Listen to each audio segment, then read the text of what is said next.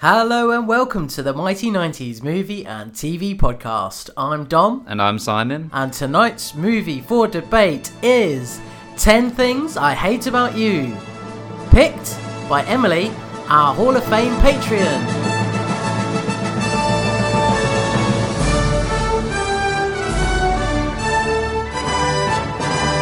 Welcome to the Mighty 90s Movie and TV Podcast, where it's always 10:30 at night, so it's time to grab the snacks from the sweet cupboard, move on upstairs, and settle in as tonight's movie for debate is 10 Things I Hate About You. So, Simon, welcome. Hello. Another Mighty 90s podcast. Yes. Love it. Yep. So this film was picked by Emily, who was our not only our Hall of Famer on our Patreon account, but she is also our first ever Patreon. Before the rewatch, ready for the podcast. What is your what are your experiences of Ten Things I Hate About You? Have you seen it before? I had not seen it before in full. Ooh. I've seen parts, but I don't have like any particular memories towards it. A- A lot of what I remember from it is things that were parodied from uh, Not Another Teen Movie, like the singing on like the steps. Um, and in have you seen Not Another Teen Movie? No. It's it's like parodying. It's like a scary movie type, but parodying like, all teen dramas. It's doing like Varsity Blues, Ten Things I Hate About You. It's one that I've seen bits of, I think. yeah I Yeah. haven't seen the full thing.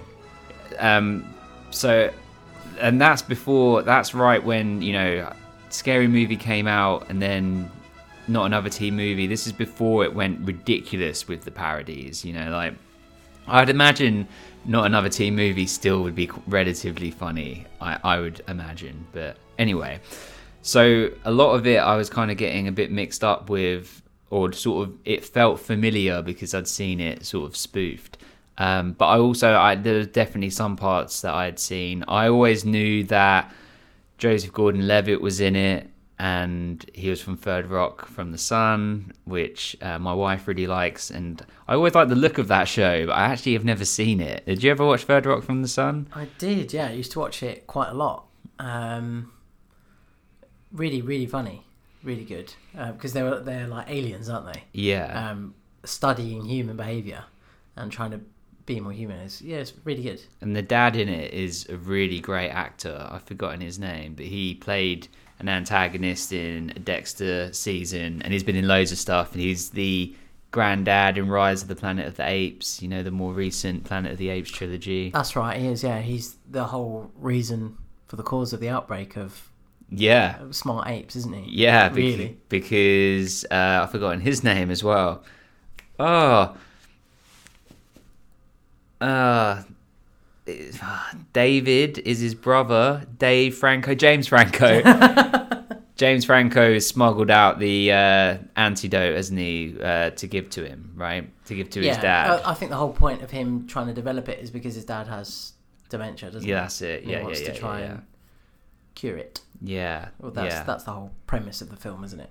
yeah. and unfortunately they're using apes as guinea pigs. Can Mm-hmm. you say it that way? Yeah, yeah. Large guinea pigs. Uh, but yeah, he's a great actor. But that's a show further up from the sun that I always remember my sister and my dad really liking, and I think it was maybe slightly before my time. Like it was more, you know, like Married with Children as well. Do you remember that? It's kind of those those shows were a little bit. We were a little bit too young for, I think, at the time. Yeah, that my my brother really liked Third Rock from the Right. Sun. Right, so the same. Yeah. and, and it was one that I used to watch, but we were kind of pre-teen, early teen, How, how much older is your brother than you? four years. Right, and my sister's seven, so it's like, yeah, like there, it's like the generation above, aren't they? Yeah. Like your brother would be one, my sister might be two. But John yeah. Lithgow. Yes, John Lithgow, great actor. Um, anyway, so off track there. I know, I knew, I, reckon, I knew Joseph Gordon-Levitt was in it, and then I knew Heath Ledger was in it, and I knew that sort of looking back because I really liked Heath Ledger in. What do you think I'm gonna say? The Dark Knight. Oh, obviously, but before that, before that, Uh, a Knight's Tale. A Knight's Tale. I really, really liked him in that. I, is that in the nineties? I think that's probably just out, isn't it? Would you like me to check for you now? Uh, that would be great if we could cover that at some point. Did Did you like that film? Yeah, it's a good film. Really good film. Because it has, um, it kind of did that contrast of being in oldie times, but using modern music. Right? There's a lot of like Queen in it and, and things like that. It kind of had that contrast. Yeah, it's got um, Paul Bettany's in it, isn't he? As well, he's in all the Marvel films now. He's like the uh, like not the announcer. He's like the hype, the hype man. Isn't he meant to be Chaucer? He's He's uh, meant to be Geoffrey Chaucer. He's like Don King. He's like hyping it. Yeah, what year was it? Two thousand and one. Ah, well, we might if if a patron in the future that also loves that film wants to suggest it, that could potentially be a patron exclusive. Swaying the Patreons now. But uh, but yeah, so besides that, I didn't really have much contact with it. Alex Mack is in it. Yes, yes, the girl that plays Alex Mack. Yeah, which would have been one of my like childhood crushes uh, for sure, and again one of my wife's favorite sort of TV shows growing up. So yeah, so I had not much context with it. Um, what about you? What what was your history with this film? Um, I've actually seen the film quite a few times. I'm very familiar with it, uh, having done and studied a lot of Shakespeare, which I talk about a lot, don't I? Of course you do. Uh, and this is, I say modern day Shakespeare, so we'll call it modern day, but it's, you know, this film's 20 years old. yeah.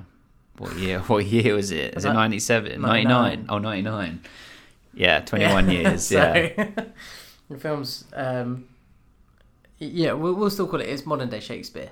Mm. uh, which we'll we you know go into, uh, and me doing the the A levels I did and the degree that I did, it's one that comes up a lot as, you know, have a look at this, see how they interpreted it, what could you do differently, blah blah blah. hmm So uh, very familiar with the film, very familiar with the cast.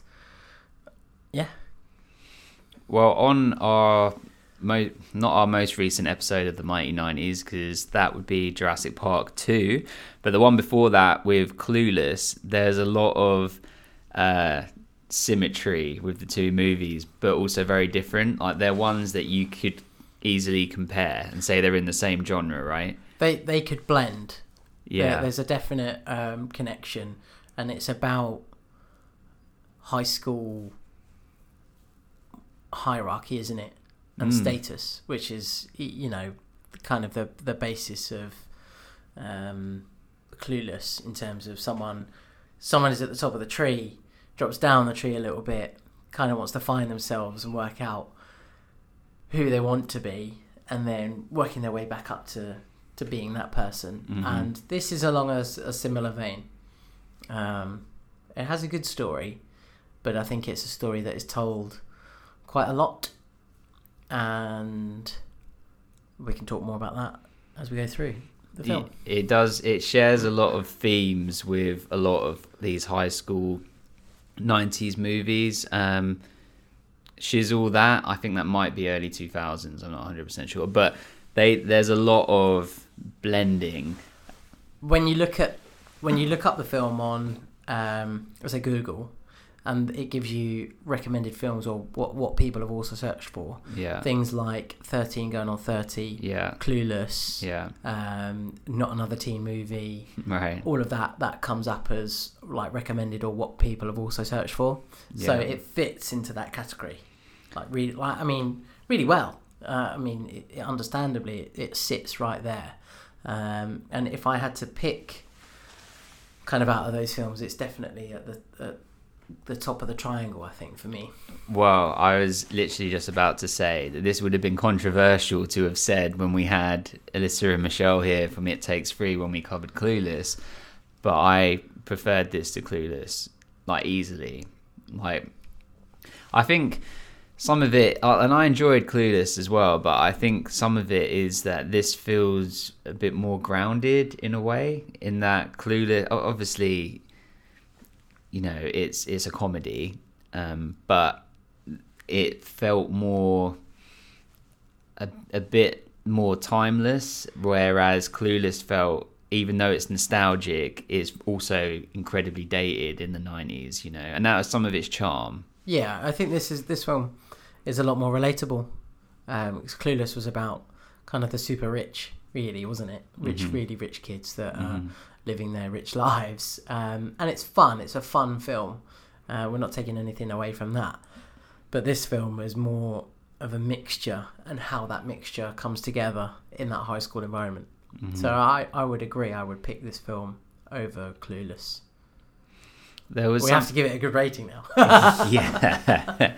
well, there something that that stood out to me on this watch is so Dom and I obviously are British, and the schooling system works differently here. So in America, I I, I don't know how familiar you are with it, Don, but and I think it's different in in different parts of America. But they have like kindergarten, they have like elementary school, then they have like what's called like middle school or junior high. Um, American listeners, if I'm butchering this, please let let us know. But I'm I'm fairly certain this is how it works. And junior high lasts up until you're 14, so that's when we're in like the end of year nine, right? And then high school is what we call year 10 and 11, and then the and then the two years of sixth form or college. That's their high school. So it's like they and then they go to what we would call university or college, right? So they're in high school until they're 18 rather than 16. and are they all different schools? Yeah, they can be. They I think some places they could be like one massive school, but they're usually different schools. Yeah, Bloody hell, yeah. that's a lot, isn't it? And then there's and then denser population, so there's more people in the high schools and whatever, right? So bigger classes. Uh, So in in a contrast, so I went to two schools in my life, Yeah, not including university. yeah, I went to primary school and secondary school, yeah. and that was it. Mm. I spent like six years at each of them. hmm So And it's and very different, right? Because in primary school, you've got one class that you do all of your lessons with. Like our, the class that we were in, of like thirty kids, something like that. yeah, and you do you have one teacher that does all of your lessons and then you go to high school what we call secondary school from 11 till 16 and then you're in like different classes and different teachers and whatever whatever but the big difference that i see apart from the ages between american high school and british high school is that american high school they seem to just care more. Like and it seems to me like there's more of an identity to it. Like in this film they do archery. They're doing they've got band right? They've got all different sports. Even when they're doing like um pe what physical education whatever. They've got the school logos on like the you know sweatshirts and hoodies and it just all feels a lot grander and it feels like people do school and then they do the after school clubs. Like in our school in my school anyway uh, high school after school you could do rugby or football and that's it. You know there was nothing else. There was no other clubs or events and it was sort of dark and gloomy and, and whatever. And uh like there was no sense of like camaraderie. If like the school football team or rugby team let's say were playing a- a game no one's going to watch. Like you know where and there was no basketball at my high school. There was no there wasn't even a basketball team. Like there was nothing. It's insane. I think there was one at mine, but it like I think it was very short lived. It didn't last beyond a certain year, so But it's like, but do, do you know what I mean? That like to, it seems like anyway how it's being depicted in the movies that high school, you know, cheerleading team. There just seems to be this larger array of things to be involved in, and it just seems a lot more. um I don't know, just cooler and and sort of interactive and inclusive. I mean, I don't know. What what do you think? There's a lot of pride, isn't there, in your school? Yeah, and you go to that school and you kind of represent that school. Uh, what that's how it feels um, from these films. Might be completely wrong because we're basing a lot of that on things that we watch, um, but it does feel like that theme runs and represents throughout everything, and and they base that on real life. So um, I think there is a lot of pride, you, you know, for people to go to certain schools and wear the school colours and things like that. Whereas over here, yeah, no one really cares, do they? Uh, Well, they certainly didn't used to. I, you know, I've not been to school for a long time, so. Yeah, But I don't. I don't hear anyone going, "Oh, did you see?" You, you know, our local high, our local secondary school won this championship the other day. You know, no one, no one talks about it. Whereas in other things we watch, so like One Tree Hill, for example, everyone in that town's going to watch it, aren't they? Mm. It's Like- just, it's not a thing over here. I'm ready to go to high school. like right now, I think it would be the best. Like I really do. Like I think it would be a- an American high school experience. I'm ready. I would do it. I think it would be fun. Okay, I'm in. Dom's in. We just need a high school. Have you seen Never Been Kissed? Where Drew Barrymore goes back to high school, but she's like a 30 year old woman. No. I think I think Patrons. again. I think I've seen bits. Well, she essentially is like a 30 year old woman and she goes back uh, to write an article, but she like loves it and I have seen it. Yeah, I've seen it. Yeah. and she becomes like prom queen or something like that. That could be us, Dom. We could do that. You want to be prom queen? I do. I really do. I get you voted. Do they vote prom queens? Yeah, Yeah, well, I'll vote for you. thank you. Uh, It's it's funny because I think when I was going to uh, high school, everything that I was taking in was American Saved by the Bell, this, that, and the other sitcoms, and I, I think I always thought that it was going to be like that, and I'm always feeling really let down that this wasn't sort of the case. And um, I do think there is issues in the education structure where people like education means more. You're going to get more out of education if you go back when you're older. Like I know, as much as I was joking before, I think that if people were to have a break where they're younger, where they go and I think go and volunteer in poverty-stricken countries and places that are safe, you know, then let's not get people, you know, not like you know, yeah, not you know, war places where war's happening. Um, but you know get that experience and work ethic etc and then come back to education when they're a little bit older and you know are going to be more interested in in it you know people be better behaved you absorb it better like imagine you could go to school right now I think I'd love to. but to a high school right Sure. Absolutely. okay I, I'm one of these rarities that actually enjoyed school. Mhm. I liked going to school. I liked learning. I liked the people I went to school with. You always encounter idiots. That's nature and that's life.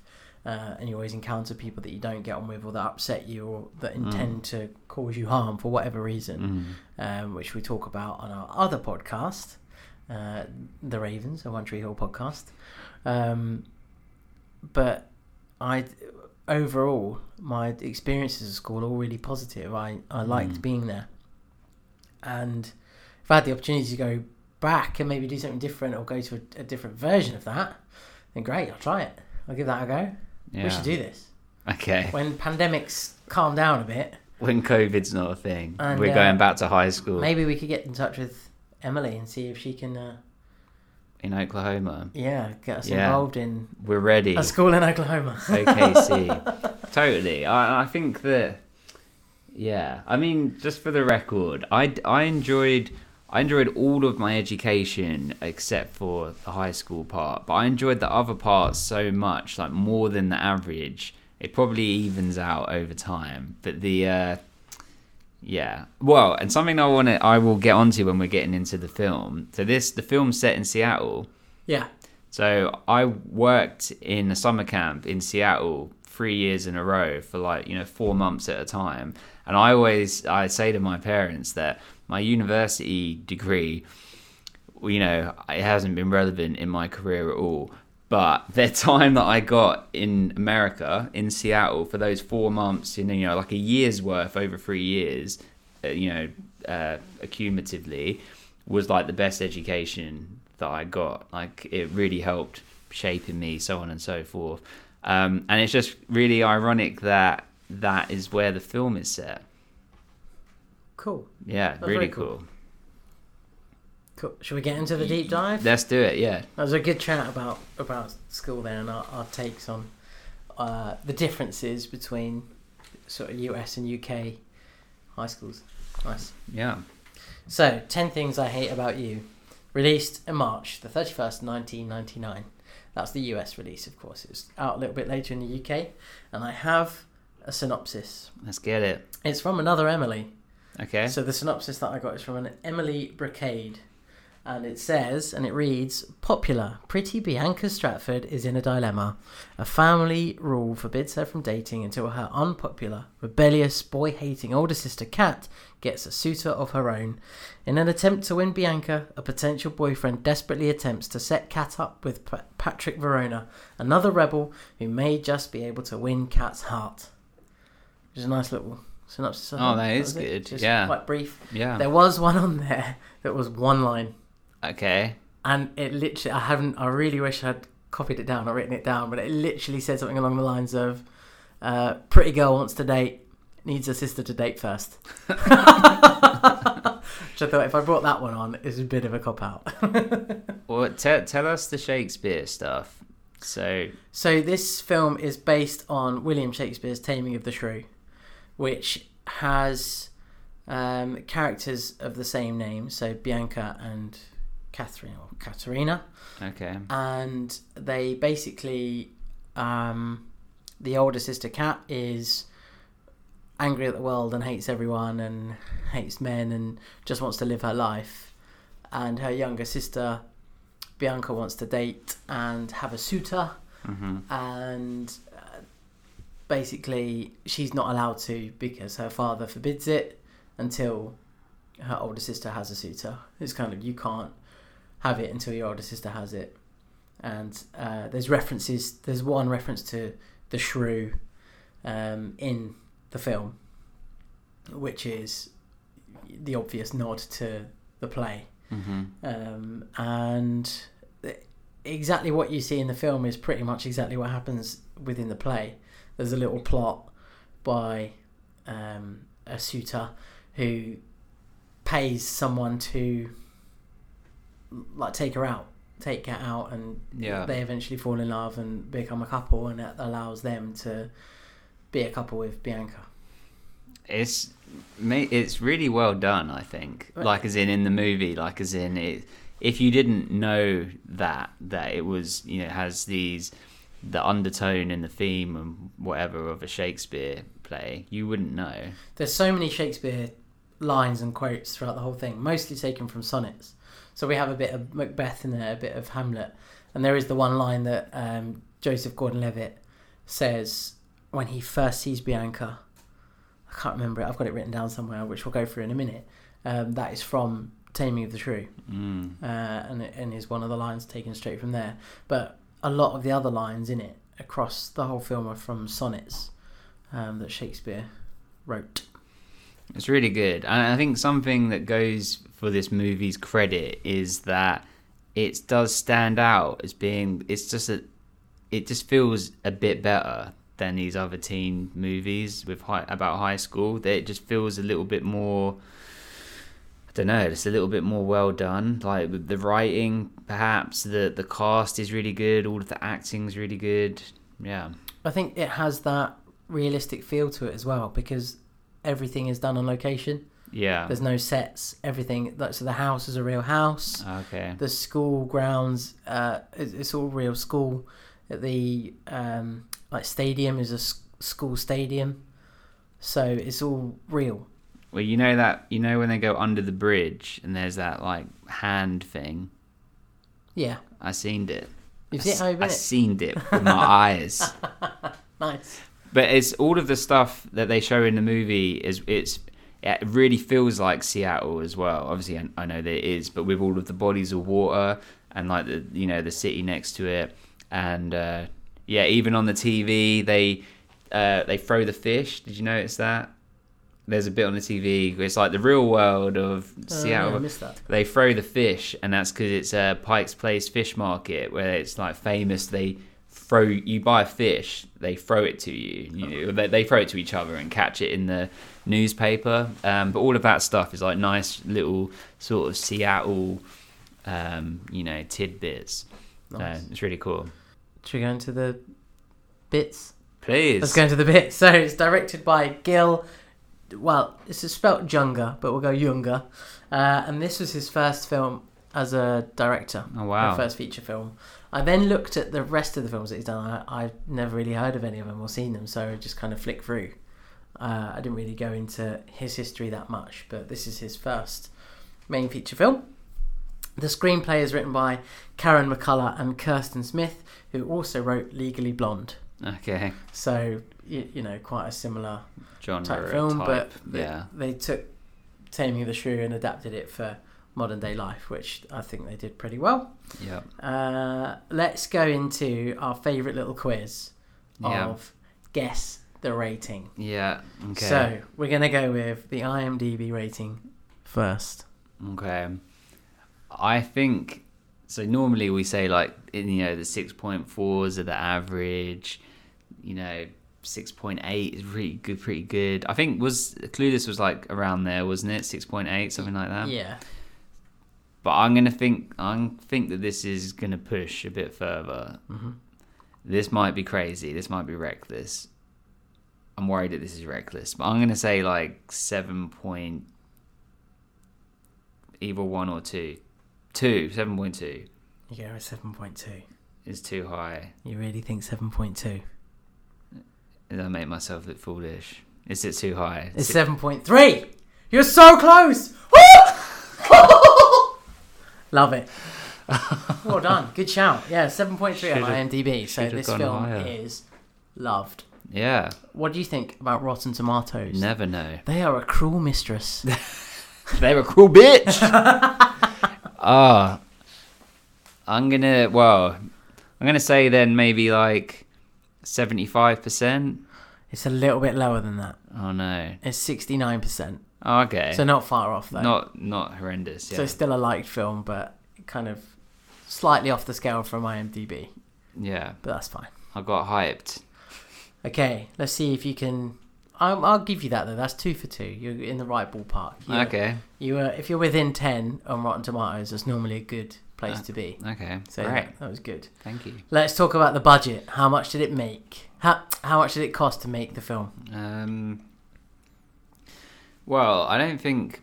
I don't. Well, there's a few things to put in here. Then I guess. Right. The cast is great, um, but I would imagine not that expensive because they're young and you know, it's, you know, your Heath Ledger obviously went on to be huge.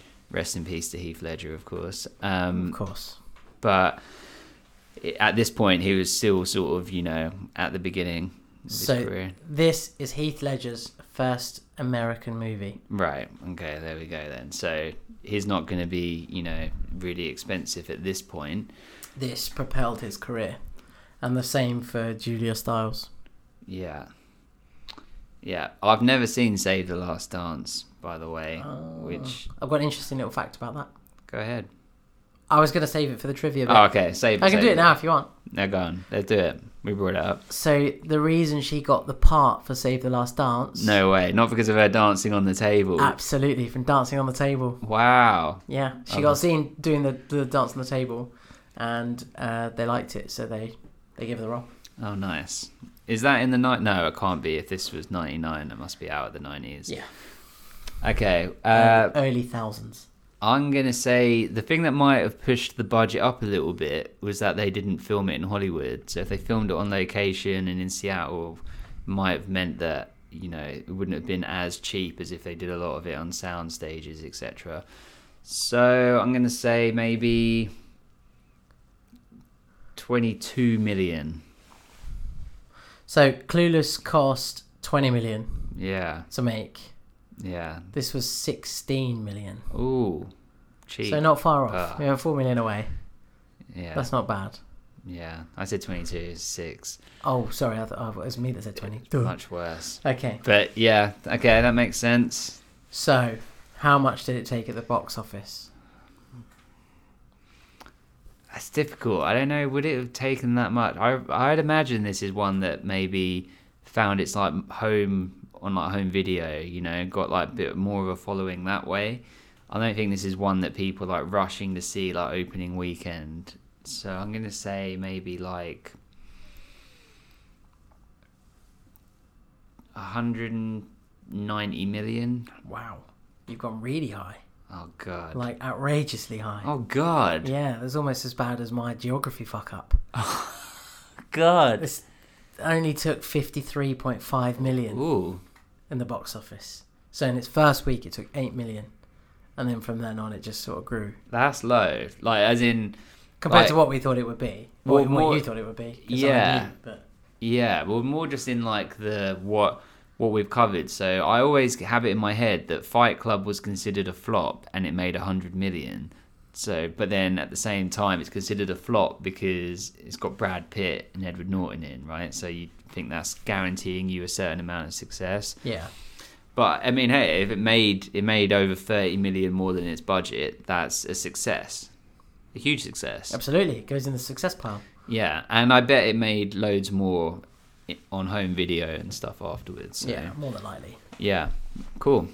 It's probably all the schools in this country have bought it, so it make you watch it if you're studying that play. right. Yeah, because yeah, I'd love it if that was like assigned when we go back to high school. If they assign that to us, it'd be like, great, I'll just watch this. Just watch this, yeah.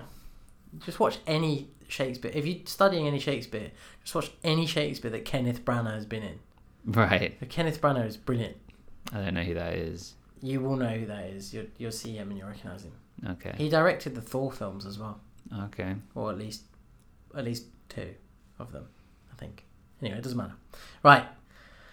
So not bad guessing, as well, except for the how much you thought they took. So Yeah. Yeah. that's a little bit off off the charts. Yeah. But don't worry, that's fine. We all make mistakes. Yes. We do. so let's get into some of the trivia. There's some good trivia about this film, uh, and some good like links. There's some really weird, quirky links Okay. to things. I'm sure you can probably guess what theme I'm going to go down. Uh, one of them I noticed straight away was Heath Ledger's in the film. There's a mention of Jared Leto. She's one Joker away from loving Joaquin Phoenix. Yeah. Yeah. That's crazy. I didn't connect those dots, but yeah, I yeah No, okay. I talked about quite a lot actually in the trivia. Um, about that. but yeah, I was thinking it the whole time, and then read the trivia, and then was like, yes, like other people see it as well. yeah, of course. Nice. so, um, David, I think it's Krumholtz who played Michael in the film. You know his uh, Joseph Gordon-Levitt's like best mate. Oh man, he he is like an MVP character. I said to my wife afterwards, I was like, that is who I would be. That is the guy I would want to be. Like that's Same. the the best. He was great. When the guy draws the penis on his face and he's not really paying attention, and he's like, I have a penis on my face. He says Dick. Dick. I, I, yeah, because I thought it was really. I, I just thought they didn't really say that over there. I thought he would have said penis or cock. Okay. But he said, I have a dick on my face. I thought it was quite funny. Brilliant. So, anyway, David Krumholtz, who played Michael in the film, uh, wrote a piece for um, a, a magazine or, or for some publication explaining why he thought the movie worked so well. hmm And he stated that the entire cast became friends. Oh, that's nice. So, Joseph Gordon Levitt, um, this is his word. So, jo- Joseph Gordon Levitt um, turned me into Phish. Sorry, turned me onto Phish. I think it was a band. Uh, and I turned him onto Wu Tang Clan. Definitely a band or a group. Um, the actor wrote. Uh, Gabriella Union had us in stitches. Julia Stiles bought her own brand of Soho bred artistic intellectualism, and she was only 17. Um, Larissa, is it Ol- Olyanik? Olyanik's uh, laughter filled the room, and we marvelled at the toneness of Andrew Keegan's muscles. Um, and he put that he was a great sport about it as well. And he said filming began without Heath Ledger, Mm. and the cast was worried about how his presence would change the dynamic. So this was a concern that was remedied a few days later when he arrived and he found yet another comrade in sensibility. So uh, the group with Heath only got stronger. Before I knew it, the cast was experiencing what I've since found to be all too rare a unified chemistry throughout the ensemble.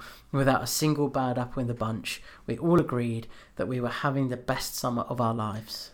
See, that is the best. I, I love it when the cast love the movie, especially at the time, but especially when they like look back on it and they love it. It makes you love it even more. And this is something that crosses over to One Tree Hill that we've talked about before is that the cast love it, and then it makes you love it because they've enjoyed it. There's nothing worse when you hear a cast member or someone that was involved in creating something that you love then saying how it means nothing to them. Yeah. They hate it. They don't want to be associated with it. It makes you think, but why? I love this thing. Um, so that's really cool to hear. It puts you off it, doesn't it? Yeah, I love it when people like um, what they're in and they're involved in. If you had to pick someone else to play Heath Ledger's part, Ooh, who would you pick? I don't know because he's so vital to this film. Exactly. You need Heath Ledger in this. If I was to tell you that Josh Hartnett and Ashton Kutcher both went up for the role, what would you think? I I believe it because that on paper you could see them in that kind of role, like the, The being that looks, yeah, the the sensibility. the confidence, Yeah. the um, like instantly Josh Hartnett, the faculty. We must, must, must, must cover that at some point. Have you seen the faculty? yes, I have. Love that film. I always have to think, but yeah, I've definitely seen it. because he plays a kind of aloof character in that. I mean, very different. And then Ashton Kutcher, yeah, could sort of imagined that as well. But neither of them, like, I can't imagine either of them in Heath Ledger's role because that role is him. Like, he Yeah. completely owned it. So Is it Josh Hartnett that's in Lucky Number Slevin? yeah, That's a good film. he kind of like went off the face of the earth. Like, he was in loads of stuff, Yeah, and then Forty Days and Forty Nights, yeah, good. and in like quite a few things. And then I don't know what happened to him. It's very strange. It was in Pearl Harbor. Oh, let's not talk about Pearl Harbor. Dreadful film. But I, I think if he were to place Josh Hartnett in the um, Patrick role of this film, it would have been a very different vibe. He's Yeah. quite. Um, he feels like quite a broody actor, and he he would do that well, but not necessarily the charm offensive that Heath Ledger has got Mm-hmm. and he's very good at playing kind of nonchalant and saying what he wants to say without saying it. And I Yeah. think we'd struggle with that from Josh Hartnett. And Ashton Kutcher, I can only ever see him as a bit of a clown, Yeah. so it'd be difficult for me to see him in that role. Again, I can understand he's got the looks and he's got that uh, he, that good comic sense about him, but I don't see him being able to do the tender stuff more. But Mm. you know, when you look at films like The Butterfly Effect, That's a great film. which is a great film, and he's in that. He's just completely different in that, isn't he? So Yeah, he's great in that. We should cover that. That must be that must be in the two thousands. Yeah. Patreon special. If someone suggests it. do like a Simon special. Are we are we assuming that they made the character Australian just out of ease for Heath Ledger? Uh, yes, I think so. And I, I, I read a quote that um, the director was worried about how Australian um, he was because it would make him too sexy. Which, That's that's funny. there you go. Not too bad, is it? Do you know something about just to speak on Heath Ledger's brilliance? The Dark Knight, which I think unanimously is just known as an amazing, amazing movie, and a lot of it is to do with his performance, isn't it? Like it's captivating. Um, I there's never I don't you just cannot see Heath Ledger in that Joker. Like I have to remind myself when watching it that that is Heath Ledger. Like it is he's immersed so much into the character that it is unrecognizable as him. Yeah. It's amazing. It's incredible. So his influences for Ten Things I Hate About You, one of them was Jack Nicholson, for the smile Right, and, the, yeah. and the way he grins. Um, Which and, is ironic. and he kept put, putting that in, which is very ironic because Jack Nicholson played the Joker, Yeah. and uh, all I could think of every time he smiled like that was, this is kind of the Joker without the scars. Right, yeah. it? So um, one thing that um, became massive on the the back of um, Dark Knight Rises coming out, which is the film with Joseph Gordon-Levitt, Yeah. is that everyone then went crazy and said the Joker and Robin went to school together right. because of this film. Yeah. That's funny. So it's another little uh, nugget and nod towards the Dark Knight trilogy. Yeah. Well done, Christopher Nolan. Yeah. That's crazy. I didn't think of that. Yeah. Nice. Um, right. So according to Larissa Ol- Olenek, um, who played Bianca. Bianca. Uh, it was Julia Stiles who suggested Frankie Valli's "Can't Take My Eyes Off of You" for Heath Ledger to sing uh, to her on the football pit field. Not a bad singing voice either. That that's one of the best moments. Are you about to say it wasn't him singing? He won an award for it. What for singing? Yeah, Re- what award? I can't remember, but I, I read it out when I was reading the awards. They won a lot of Teen Choice Awards and Like MTV. MTV stuff. Movie Awards and Young Actor Awards, and he won best like vocal performance in a film. because it was actually it was actually pretty good. That was my that was my laugh out loud moment was when he's running away from the security and he's sort of doing the And he slaps him. yeah it wasn't yeah it wasn't that bit it was when he's like he's doing like the hands and he's sort of I was like that's brilliant it's a silly moment. It was very good though. Um, so the table dance scene is what led Julia Stiles landing the lead role of Save the Last Dance, two thousand and one. yeah So we can't quite cover that one. Patreons. Um, Cameron James, played by Joseph Gordon-Levitt, learns French in order to tutor Bianca. yeah In real life, Joseph Gordon-Levitt is fluent in French ah and didn't have to learn anything. that's funny it's just that all these weird little facts that we've got. So, Letters to Cleo, which is the band that plays on the rooftop at the end, yeah and they play a couple of times throughout the film, hmm and their songs are played. Lead singer Kay Hanley told um, Popdose, so another publication, that the experience really scared the band. Said they had to perform the song on a patch of roof that was the size of like a kitchen, or she says Hanley her own kitchen at home, on a really windy day.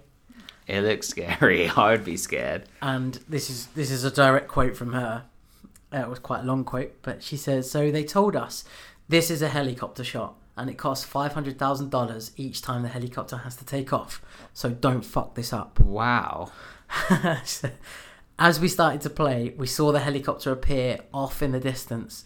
Uh, it's hard to say how far away it was at first because we were so high up in the air. Then all of a sudden, this helicopter does this dive bomb directly towards us.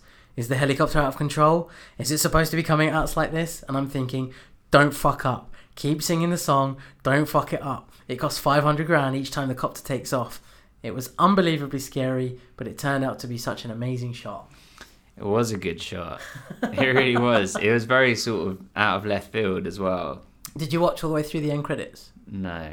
You missed some outtakes. Oh, There's some outtakes at the end. you love outtakes as well, I don't love you? an outtake. Oh So- no. I I always sort of tap, you know, either tap on the iPad or when I'm watching Netflix, I, I check on the control to see how much time is left at the end of the film. Hmm. And if it's more than a certain amount of minutes, I'll keep watching because I know that something's going to come up.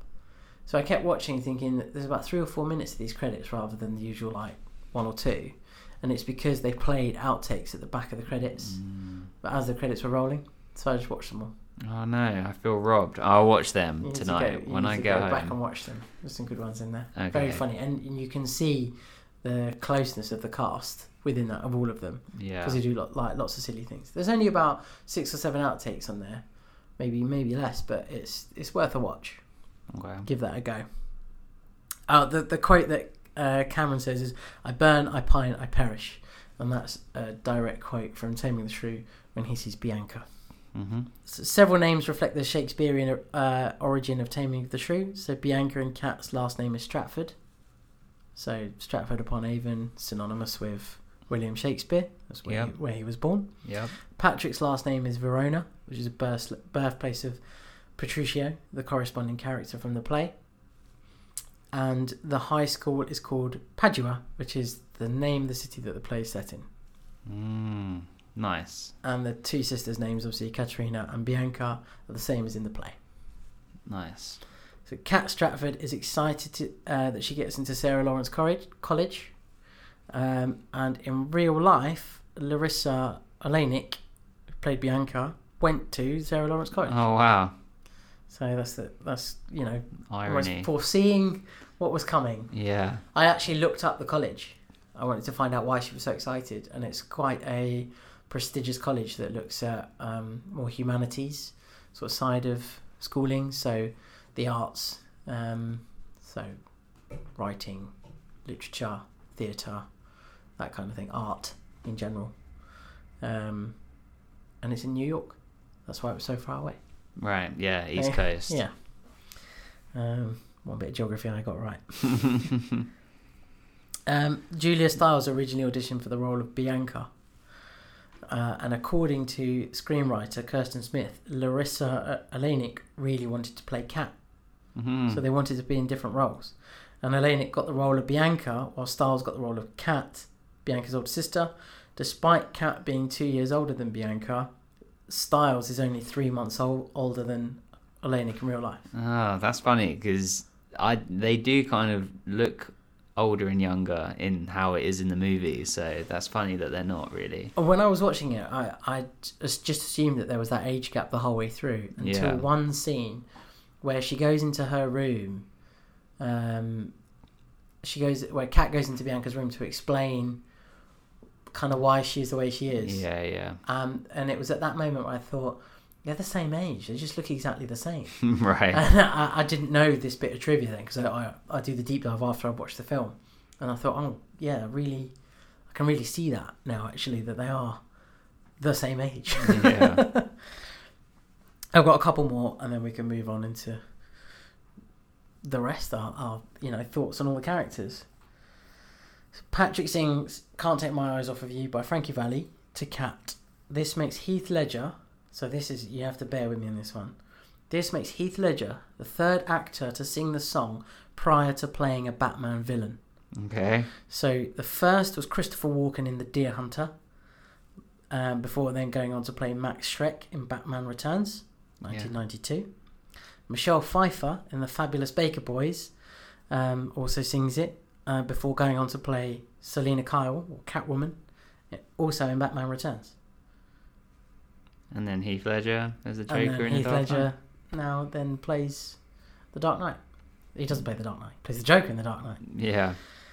Uh, and I have one last little bit of information for you. Okay. So in the film, Walter Stratford refers to Dawson's Creek.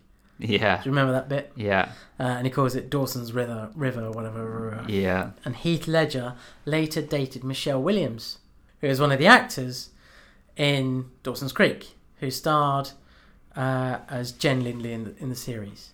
The only reason I bring that up is because I have been in a film as an extra that had Michelle Williams in it. hey, so you could. So I have a Heath Ledger number. You know, we talk about bacon numbers. Yeah. I've got a Heath Ledger number. Yeah. You can connect the dots. So Nice. there you go. You were basically in 10 Things I Hate About You. I am the Dark Knight. Yeah. sure. Just saying. Okay. Sure. Sure. So that is my deep dive. It's, it's quite a long, wordy one. Um, I liked it. there you go. Thoughts on any of that? Any surprises? Good. Um, well, yeah, lots. I thought it was very good, informative, stuff I enjoyed. Thank you. So, should we talk about the characters? Let's do that. Who do you want to start with? Should we start with Bianca or with? Let's do Bianca and Kat together Okay. and how they develop and their different paths because they're very, they're very different. But we find out so much about them throughout the whole film, don't we? Mhm. So, you want to start with Bianca? Sure. So we'll start with Bianca. So yes, Bianca is popular at school. Uh, she wants to date. She's um, what's the guy's name? Who's the model? Uh, it- Joey. His name's Joey in the Yeah. film. Yeah. Joey, uh, you know, definitely is interested, and she's interested in him. But it seems like she's interested in him because of like the status thing that he's popular, he's into his looks, he's very vain, and then she is sort of quite like that at the beginning anyway. And I guess that's her character development and her arc is that towards the end of the film, as it goes through, she becomes less vain and, and less shallow. That's exactly what I was going to say about her. Is that vanity plays a really big part at the beginning of of her character journey, and I think she wouldn't necessarily want the relationship with Joey that she would get from Cameron. Cameron. Um, it's all about how she looks with Joey being her boyfriend, Yeah. and the same going the other way. But he is almost doing it as a as a bet, isn't he? So his mate makes his friend makes a comment when she first arrives onto on screen, and um, she becomes the challenge. Well, that's where the parallels come to shizzle that, you know, with the bet. And this is what like gets parodied a lot in not another teen movie. That there's always like a bet, and can you make her the prom queen? You know that sort of thing. I know that's not what happens in this movie, um, but that's where there's these lines of comparison. I think that can be brought with these teen high school movies. Yeah, absolutely. And she um clearly wants more from it and wants to kind of be a part of that world, doesn't she? And really wants to, you know, drive that forward, but she's got this massive weight pulling her back, um, which is not only her father but her sister.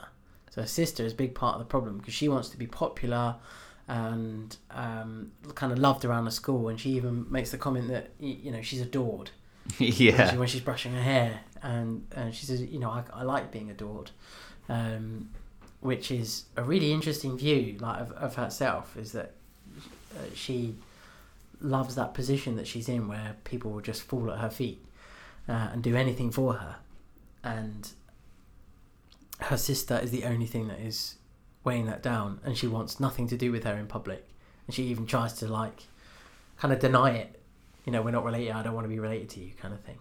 well, she's not wrong though in her perception to a degree because when Cameron sees her, like time stops for him. Yeah, like, exactly. He just immediately falls in love. with, yeah, and with no.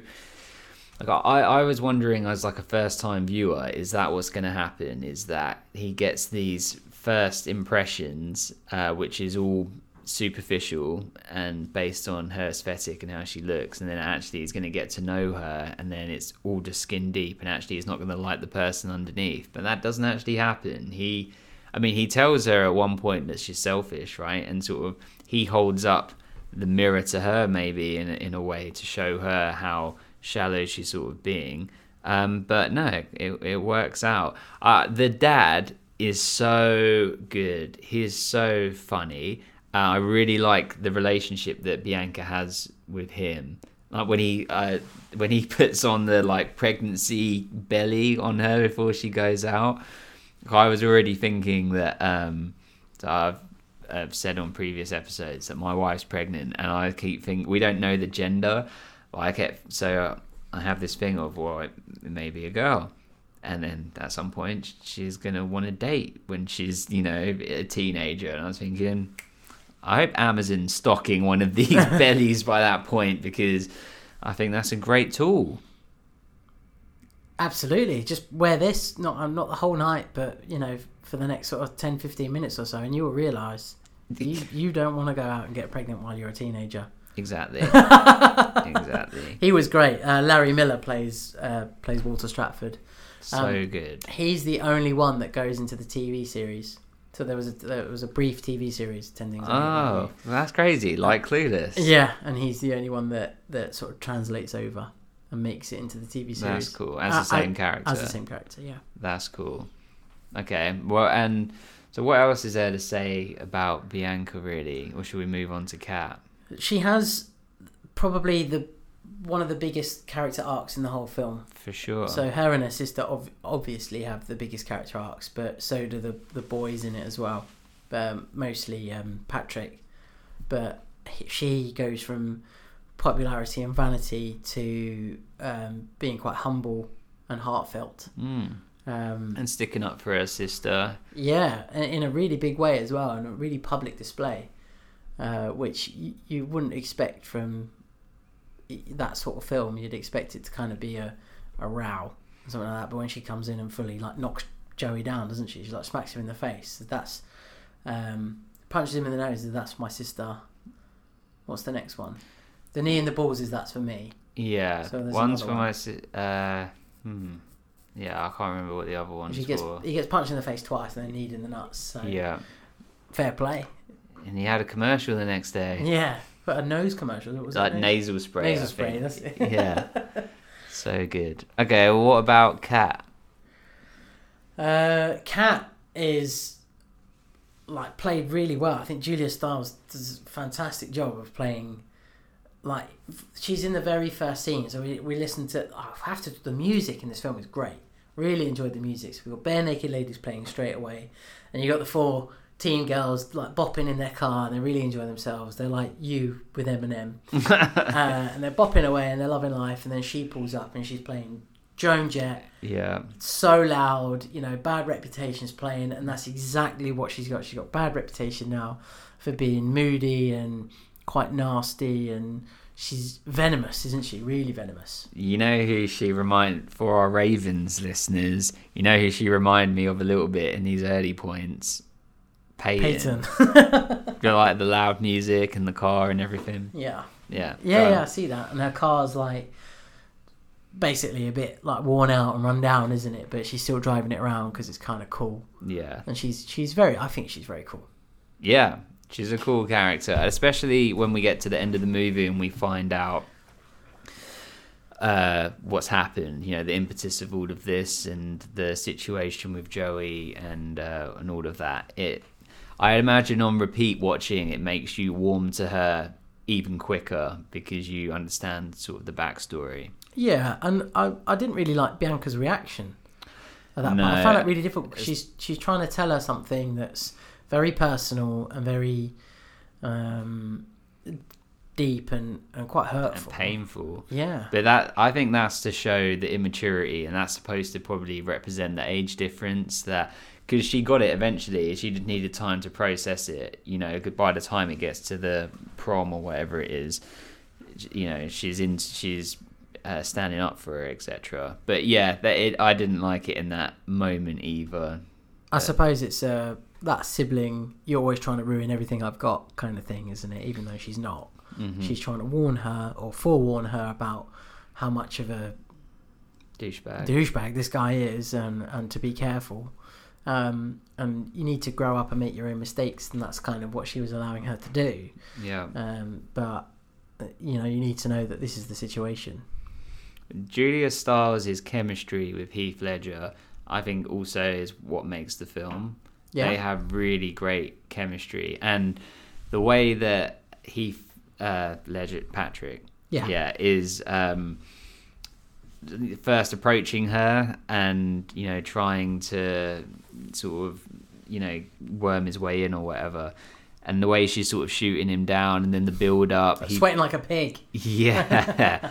and him turning up at like the concert um, at the bar and he's like, oh, please, you're ruining this for me. And all of these moments, it's like, it feels like a really good build up. Like it feel, it doesn't feel rushed. And I think that can happen sometimes in these movies. Like two scenes later, they're, you know, already, you know, where they're supposed to be. But it's a good slow build up and then by the time it gets there it's like the payoff's really great but then you know in the back of your mind that it's gonna come out she's gonna find out that it's been a manipulation and you know yeah i think um their chemistry is key Uh, they they do have fantastic chemistry throughout. I really liked his change of tactic. So from the going straight up to her, being very forward, and it kind of feels like for this character that would work. Like, hey, I'm going to take you out Friday night. See you there. See you at you know this time, that time, whatever. I'll pick you up. And girls will probably go, oh, okay. Um, but she's like, I'm not interested, mate. You can move on. Just go and find someone else who gives a crap because I definitely do not and he then has to go and reassess. It's when you know the boys come up to him later on and they Mm, say, she doesn't like she- smokers "Yeah, you've you've got to change this, that, and the other." And he goes, mm, "Okay." And this is when the tactic change. He he sits there and plays it cool. And as soon as he starts playing it cool, like, "Yeah, I'm not interested now," she's interested. Mm-hmm. He's got a hook, line, and sinker. He she is in. She's invested, and that's that's the, power play change there. I loved it. Mm, What a great way of doing it. And he, he's he's so cool, isn't he? yeah He's really cool. You mean just as a person Just as a yeah, as a person, but even like in this film and yeah, he's just really cool. He's the best, yeah. I mean, and the the whole thing about no one knows his backstory, and there's like the myths of oh he was he was in San Quentin like for, for a duck, year, a and live duck. yeah, Like, beacon all, like, yeah, all of that stuff, like the elusive myths that he doesn't correct them on. he knows because- Marilyn Manson. right all of that stuff which then he you know puts uh you know puts to bed at the end with the whole you know he was actually in milwaukee with like a grandparent and Yeah. that stuff Grandfather, yeah. it's it's it's great um sorry i know we're veering off It's, of it's the Kat, the but- whole thing is that it's classic. It's classic not being forthcoming with the truth. It's classic Shakespeare. Talked about that over and over and over and over again. But this is the whole premise of this film: is that if he had turned around at any point when they first started to connect, so we're, we're kind of we have moved on a little bit, but if he turned around at any point and said to Kat, when she says, "Kind of, what's your motive?" like and gets to that bit, and she's being quite open and honest and th- it's about vulnerability isn't it and she lets someone in who can tear that up and really break her heart and that's what she's probably spent all of this time trying to avoid Mm. and she's let this happen and says what's your motive? Why are you doing this? And he says no motive. I just like you. But actually the real motive was he was paid to do it.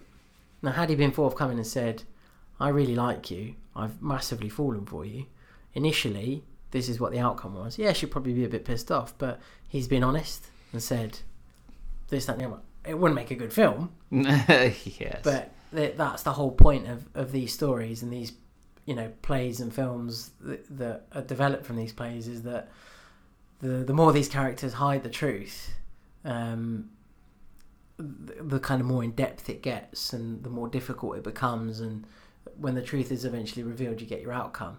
So if it's one of the tragedies so like romeo and juliet the truth is hidden for so long it ends up in deaths. Whereas in this film obviously it's a comedy so it doesn't quite happen that way What the yes, good points made. I I think that I thought when watching it that the truth was revealed kind of late. I was thinking I like I, remember, I checked the time to see how long's left. And only like ten minutes left, and I Hmm. was like, whoa, like this you know it's come late in the third act where I thought it was going to come at the beginning of the third act. Misery, misery, misery, get it together at the end, you know? But actually, they get it together relatively quickly, and I really like the way it came together. Dom, it, I, you know I'm emotional. You know that I am. Oh, no. It's been a while since the the, the tear ducts opened, and I bet I know what bit. Go on. The poetry bit. The poem. I knew it. I knew. Dom, she was so vulnerable. She was so vulnerable. When I was watching her cry, I was thinking, I bet he's crying, meaning you. On a, on a Sunday afternoon. If you had been there, sitting listening to her do that, and she was Yeah. saying that about you, you would have cried, wouldn't you? You'd be full on. bawling. Yeah. Yeah. Um, trying to hide it. I'd be trying to hide it. But because. Uh, like, biting your lip. yeah, just like, what's that up there on the ceiling? I've been looking at the light too long. It's making my eyes water. I if someone was saying that about someone I didn't know and I was in the room, I would cry. I I mean, I was crying. What anyway? The tutus. The I love it. Love the emotion. Love the feeling. I feels it. I do's it. I'm just glad one of us has feelings. Me too. Maybe that's what it is. I feel like I have to compensate with extra feelings for you. But the the poem, You have just because we, me. I do have feelings for you. Oh, wow. Which is true. but the the the poem, and because we're talking about Kat, so I know we sort of jumped to the end there, but it wasn't what I was expecting to happen because I was expecting he was going to have to do the act, you know, some some act to to show how he really feels, etc. And she did it, and I thought, well, that's actually really unexpected but powerful as well because she recognizes that they have something special and it isn't false, you know.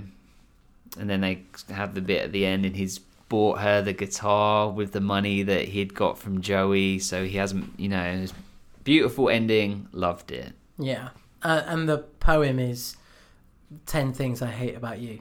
Right? Yeah. So that's her listing, which actually came from one of the screenwriters who went through her high school diaries and found a list of um, that she had made of an ex-boyfriend of all the things she hates about him, Love that. and that's where the idea came from. And she phoned the other one and said, "I just found this. It's called um, Things I Hate About You." And she went. The other screenwriters, I can't remember which one had decided had written it, and you know made the phone call. But the other one then said, "That's it. That's the title of this movie. This is what we have to call it." And that's where it all came from. It's a good title, and because it has numbers, it's always going to be at the beginning of any alphabetized list. yes, is- true. I used to work in Blockbuster, so it's, uh, it's a good place to be because you know people are less likely, are more likely to pick it up than if it, you know, was called the Z list of things. Z list, Z. Shut up, Simon. So okay, You want to move on to Cameron next? let's go on to Cameron. Perfect. Let's talk about Cameron, played by Joseph Gordon-Levitt. Yep. Robin is in this film. yeah. So, initial thoughts on Cameron. So, what what are you thinking? You first see him. He first turn, first turns up at school. He's in the guidance counsellor's office. Yeah. Oh, the guidance counselor is hilarious. so funny. Um, writing her like erotica. Thought that was really good. Again, it kind of fell in at the beginning of this trope of new guy in a high school. Hey, here's a different cliques, like in Clueless. You know, they're you know they're the jocks over here, and then these people over here, and you got the guy that's showing him around. You say his name was Michael. Yeah. Yeah, I love him. He's brilliant. And I love his motorcycle, you know, often going down the, the hill and all of that stuff. Should we do Cameron and Michael together? Yeah. Because they're in it the whole way through together. Yeah. There's only like one or two scenes where they're not together, so they might as well keep them joined at the hip. So Yeah, let's go for that. I loved all of their interactions. Felt really, really good and sort of timeless. And then he, yeah, he instantly was what we've already spoken about. It becomes besotted with Bianca, and then it's sort of that. Oh, he's the quote unquote sort of geek kid. Though he's not really, is he? But you know, trying to get with again, quote unquote, the elite. And uh, yeah, I really like him as a character.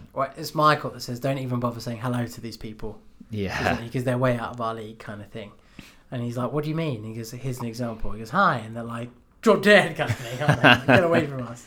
And immediate, and they give him that dirty stare for the whole time. And it is exactly like you said, like Clueless, where they're discussing the the groups of everyone that's at high school, and you've got the um, the Rastafarians that are all white, and yeah. you've got the coffee drinkers. Um, you've got you know usual jocks and so on and so on and so on, and it's a really nice list that he goes through.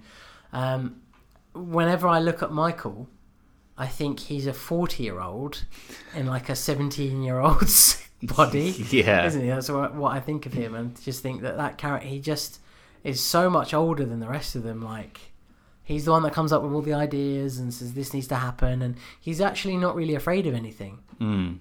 you think he'd play that nerdy, or we can't talk to them because uh, they might pick on us. He actually says we can't talk to them because they'll just treat us like crap, kind of person. Yeah. And actually, he's not he's not scared to approach Joey and sit in the chair and sits there for a minute with him, doesn't he? And Joey like looks at him like, "What the hell are you doing? Like, who the hell do you think you are?"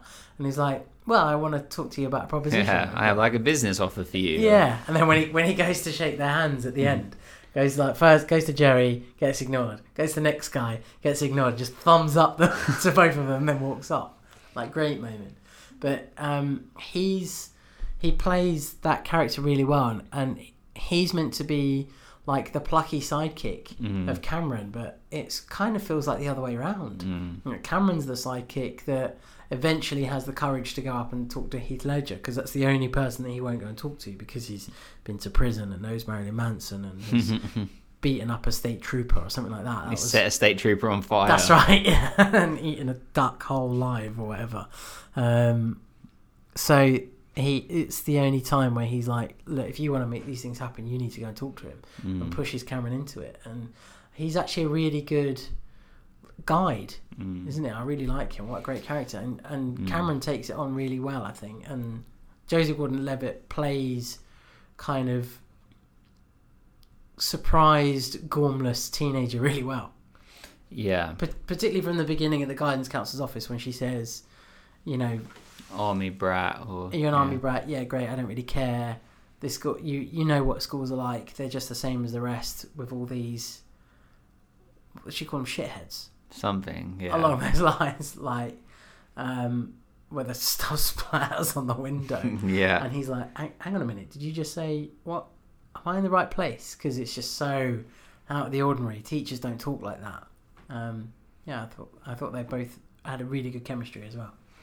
yeah. My Michael, I can't imagine anyone having anything bad to say about him. Like I'm sure that he is like a fan favorite, and I like that he got his own storyline. Mm. Like quite often, these sort of side characters on the peripherals do, don't get that, but he got to, and and he was Shakespeare, right? You know, as using it as a pseudonym.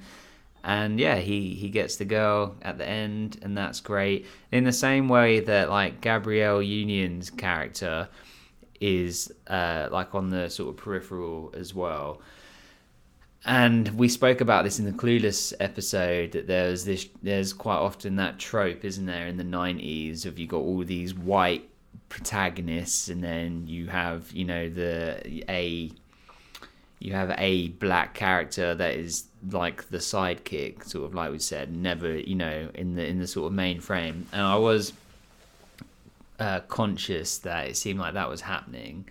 Um, and then I thought, well, maybe like in Clueless, um, ah, is it Cher? Dion. It's Dion. Dion's the friend. Yeah, Dion um, is like a great character all the way through, and you know one that we're rooting for.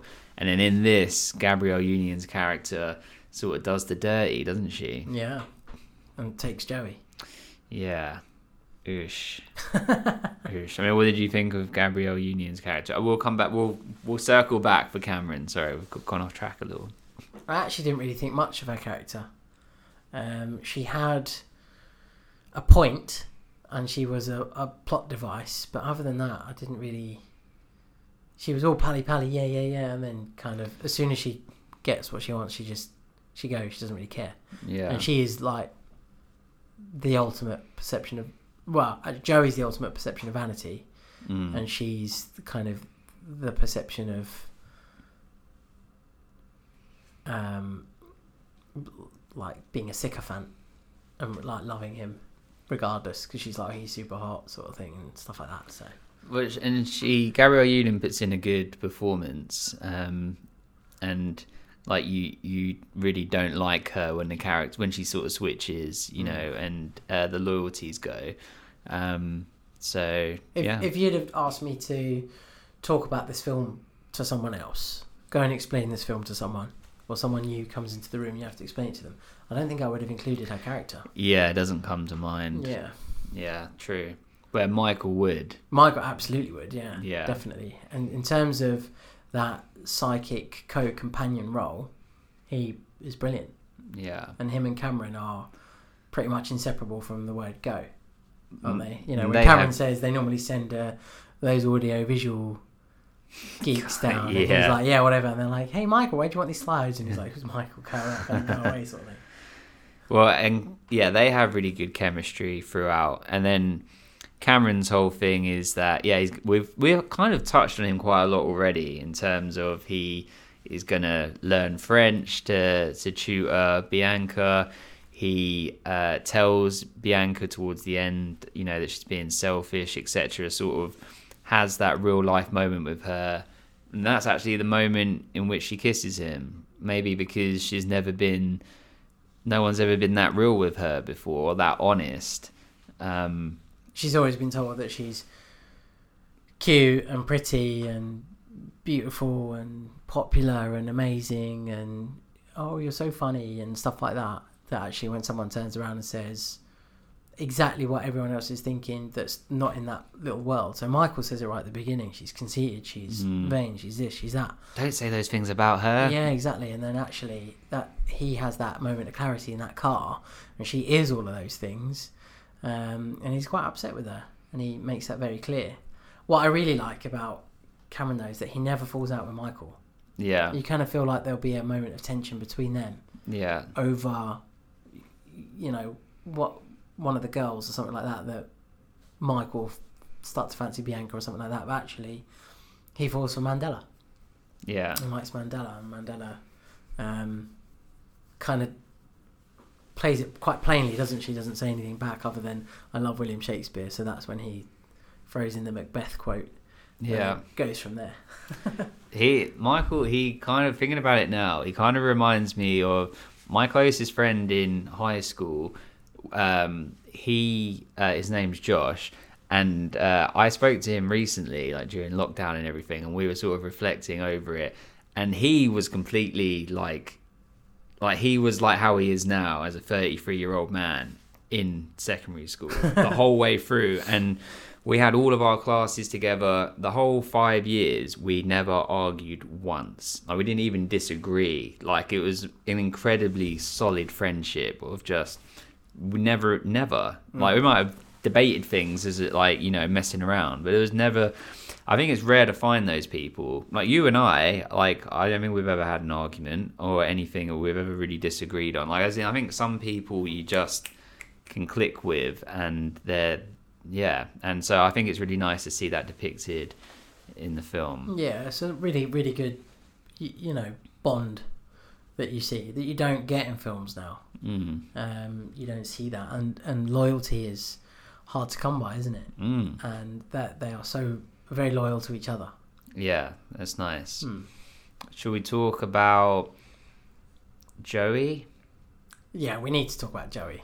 Joey, so the actor um, plays, um, is it? I think it's Magic Joel, uh, ironically, in Sabrina the Teenage Witch, Oh, which is like a classic episode. He's also in Camp Nowhere, which is actually on our Patreon um, wheel.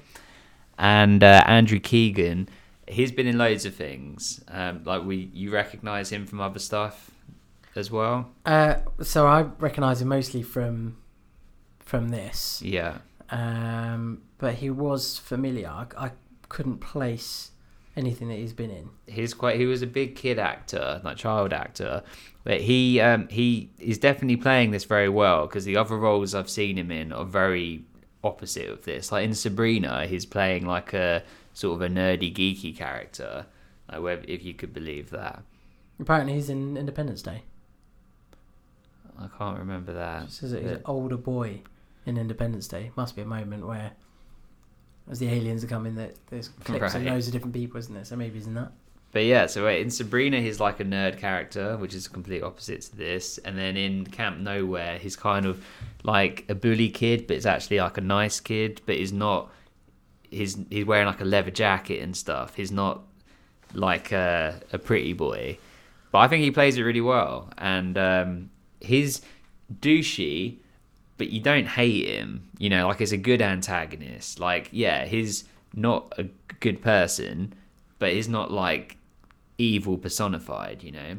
He's just a bit simple, isn't he? Really, Yeah. he's a simple character, and he's simple in brains, yeah. And that he hasn't he hasn't got much up there, but he relies on his looks to get by, um, which you know works for him, doesn't it? He's got this modelling contract, a modelling career, and Yeah. um, he uses it to his advantage. But he's obviously this character of Joey has this.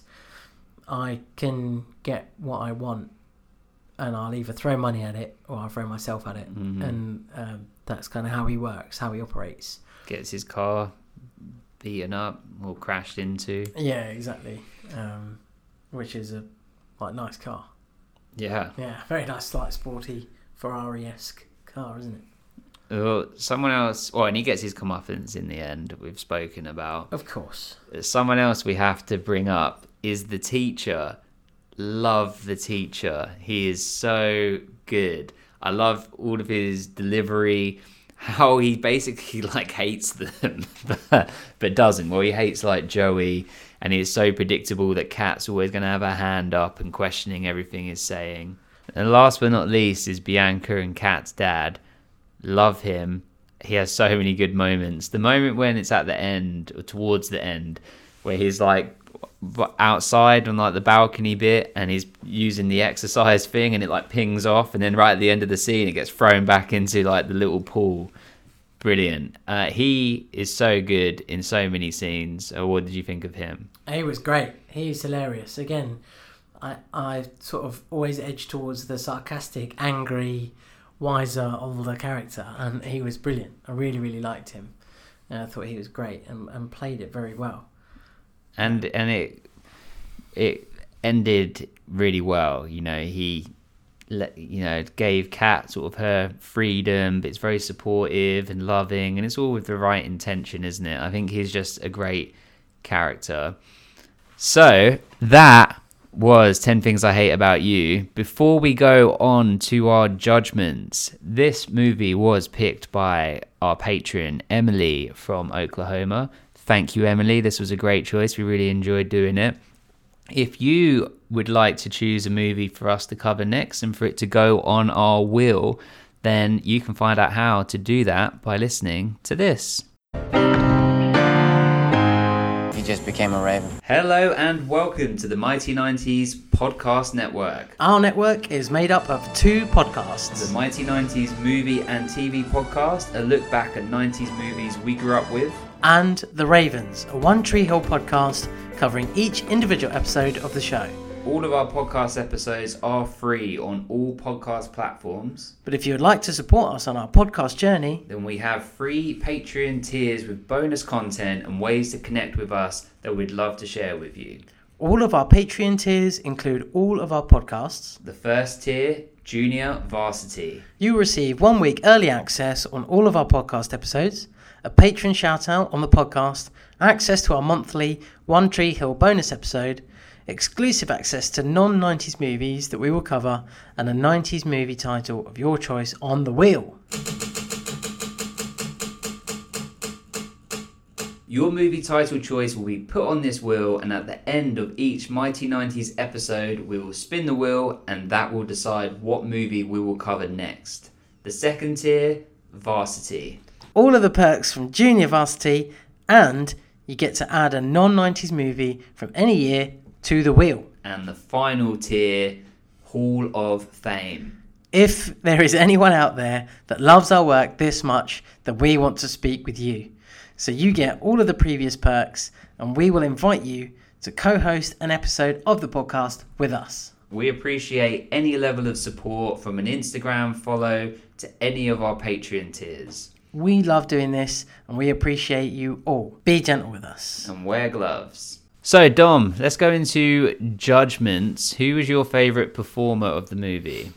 I think, for me, the my favourite performer was uh, David Krumholtz, who plays Michael in the film.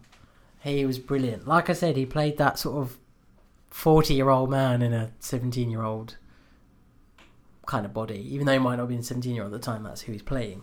Um, and he was very funny, very wise, very witty, very quick, um, great acting. You know, it, it, even though he's going down that um, hill bit on his motorbike, and he goes, "Oh my balls," um, and he's all like very calm, and then stuff. You know, obviously it's not him doing it; it's going to be stunt people doing it. But when he gets to the end and he's sort of rolling around, he's trying to get his feet, and then he goes Hey!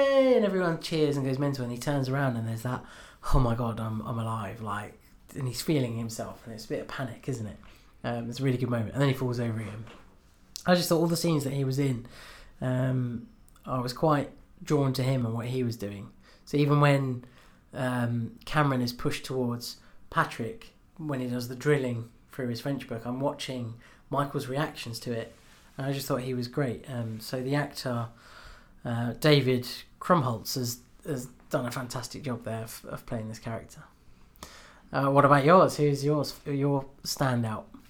Um, he was great for sure. Uh, they were all really good. So my favorite performer, they're all really great, but I would choose Heath Ledger. He's just, I think he bring, I think he makes the film. Like without, like we said earlier, without him, then it would be completely different. So um, yeah, I have to put it to him. He plays the the the range at the end when he's listening to the poem. Um, I think he puts in a really good performance. So um, yeah, I, I like as in just receiving it. He looks like broken, and I think that's really hard to play. So, who's your favorite character? Uh, my favourite character is Michael. He's the funniest. Uh, Doubling up. He's very, very witty. Just takes everything on the chin. Uh, has very clever ideas. Very scheming. Great character. Really enjoyed it. It was very close between him and the dad, Walter, Yeah, of course, yeah, Uh, but also uh, Patrick as well. I thought it was fantastic. yeah. Um, I didn't warm to Bianca at all. I thought Kat was really good. hmm Um, so they're all like up there, but Michael stood out. I didn't actually warm to Cameron that much either. No, I kind of felt like they were like a side plot. Yeah, Cameron and Bianca don't. Re- I yeah, it's more uh, Patrick and Kat's story than anybody else's. Yeah, agreed. And then Michael's just the great comic relief in Mm. in all of that. Mm. Uh, who is your favorite character? I'm gonna say the dad. You go for the dad. Yeah, Yeah. I really liked him, especially like bits where he's watching like the hairspray commercial and just he had so many comical parts, and uh, yeah, I really liked him. Apparently, that same commercial is used again in another film that I think he's in, Okay, and he's watching it like a couple of years later. I I'm like not sure. I'd, I'd have to double check that. Okay, favorite song. This is difficult because there were so many really good songs in the in the film. I was really surprised. You know when they threw the um, leaflets down the stairwell. Other than that being a fantastic scene, like, Really, really good great shot. moment, Yeah, when they were playing "Sexy Boy" by Air, that like really stood out. Just as that whole scene, just in general, was really really stood out to me. shot really well that bit. Yeah. Yeah. Um, but I actually think I've got two because they're right at the beginning. So it was the Barenaked Ladies into Joan Jett. Really stands out for me. So I do I have to pick one? Yeah. I will go with I'll go with Barenaked Ladies. And then I'll pick whatever the other one was because I couldn't tell you any of these songs. So, okay. so then you can get both. I'll pick oh, the other Wings one. of a Dove by Madness is in it as well. There's a really good moment like where they're talking about the prom and stuff like that. I think just Kat and Mandella, and Wings of a Dove is playing, um, which is a song by Madness. You know, ska. There's a lot of ska music in this film, lots. Um, so, what better ska groups to have than Madness? Though actually is not actually isn't the best song the one that he sings that Heath Ledger sings. Is that what you're going for? I think that. I think I'll have to choose that. I'm sorry No, that's fine. because yeah, of course that's the best. That's one of the best moments. His running on the bleachers uh, is brilliant. I, I could bring that up on YouTube just to watch that part. It's so funny, so good. It like it's right on the edge of what could be like a really sort of like cliche whatever moment, but it just stays on the right side of being like that's actually brilliant. I love that. I love that. It's a great moment. Yeah, that's uh, that's the moment that I will remember from the film. Like in ten years' time, I'll be like, if someone mentioned the film, I'll be like, oh yeah, that bit, good times. uh, favorite background performer? If you need a moment, I have one. Oh yeah, please, sh- please share yours. Mine uh, would be the guy for that moment, the guy that's there in the band that he like he gives the money to or whatever, um, that's coordinating the music. I liked him. Real school band. Okay. not from that school. They had to use a school band from a different school to come and do that part, and then like teach them all how to march. Well, like all the extras had to learn how to march. Nice. Um, that's a good choice. I I think I would pick. You know the first sort of four or five candidates that are picked to to ask Kat out. Yeah. I'm gonna pick the guy that screams.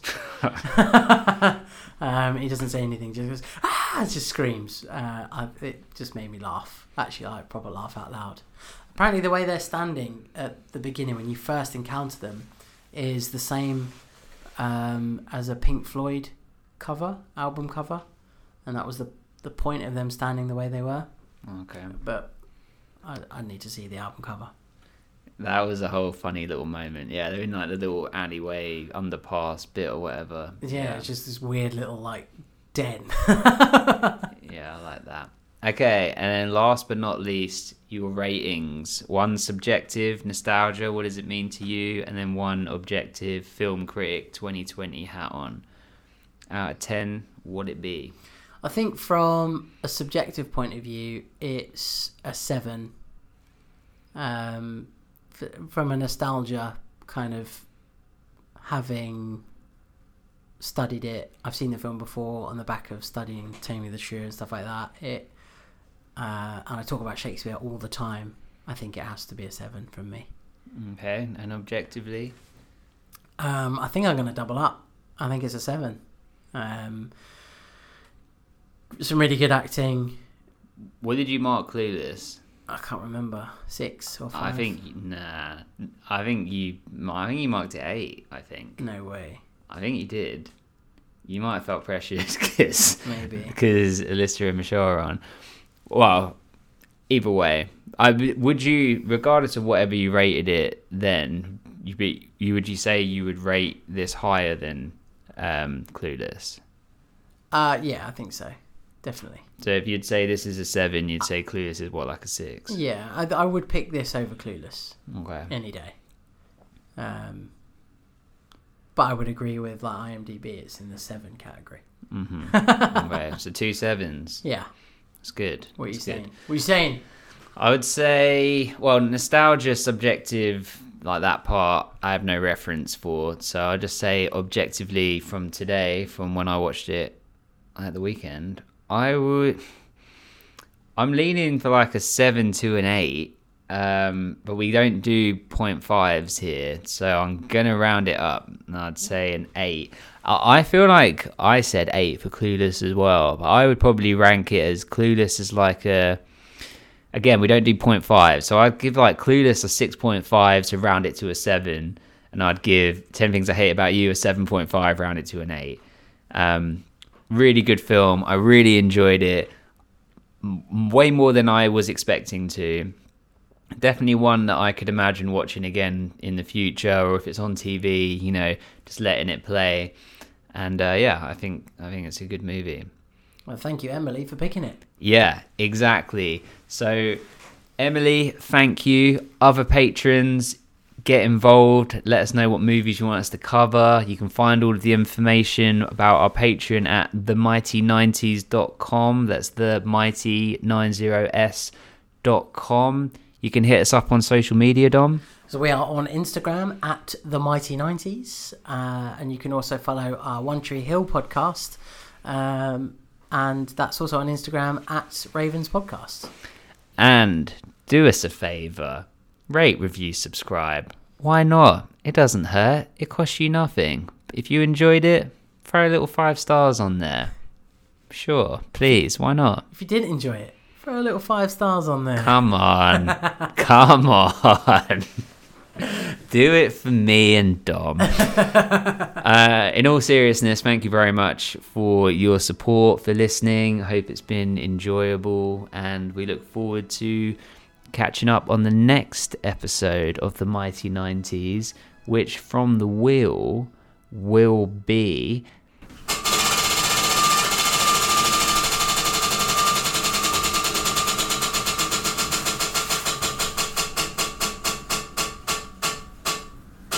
The next episode will be Apollo 13, which was chosen by Matthew from Patreon. Matthew, thank you so much for your choice. As I messaged you on Patreon when you suggested this, Dom and I were literally just talking about Apollo 13 the other day and saying how we'd love to cover that on the podcast. Dom, how do you feel about Apollo 13 for the next episode? It is up there. I think it's in my top ten. Of course it is. Tom, Hanks, is in it. and Gary Sinise. I love And- that film. And Colt from Three Ninjas. Yes, absolutely. He's in it too. I'd forgotten that. Yeah, he is. He plays uh, his son, doesn't he? Yeah. Yeah. Excellent. Cool. So that will be the next episode. Anything else, Dom? Uh, just please drop us a little rating. It means a lot to us, and we love doing this. So please keep listening. and be gentle with us. Wear gloves.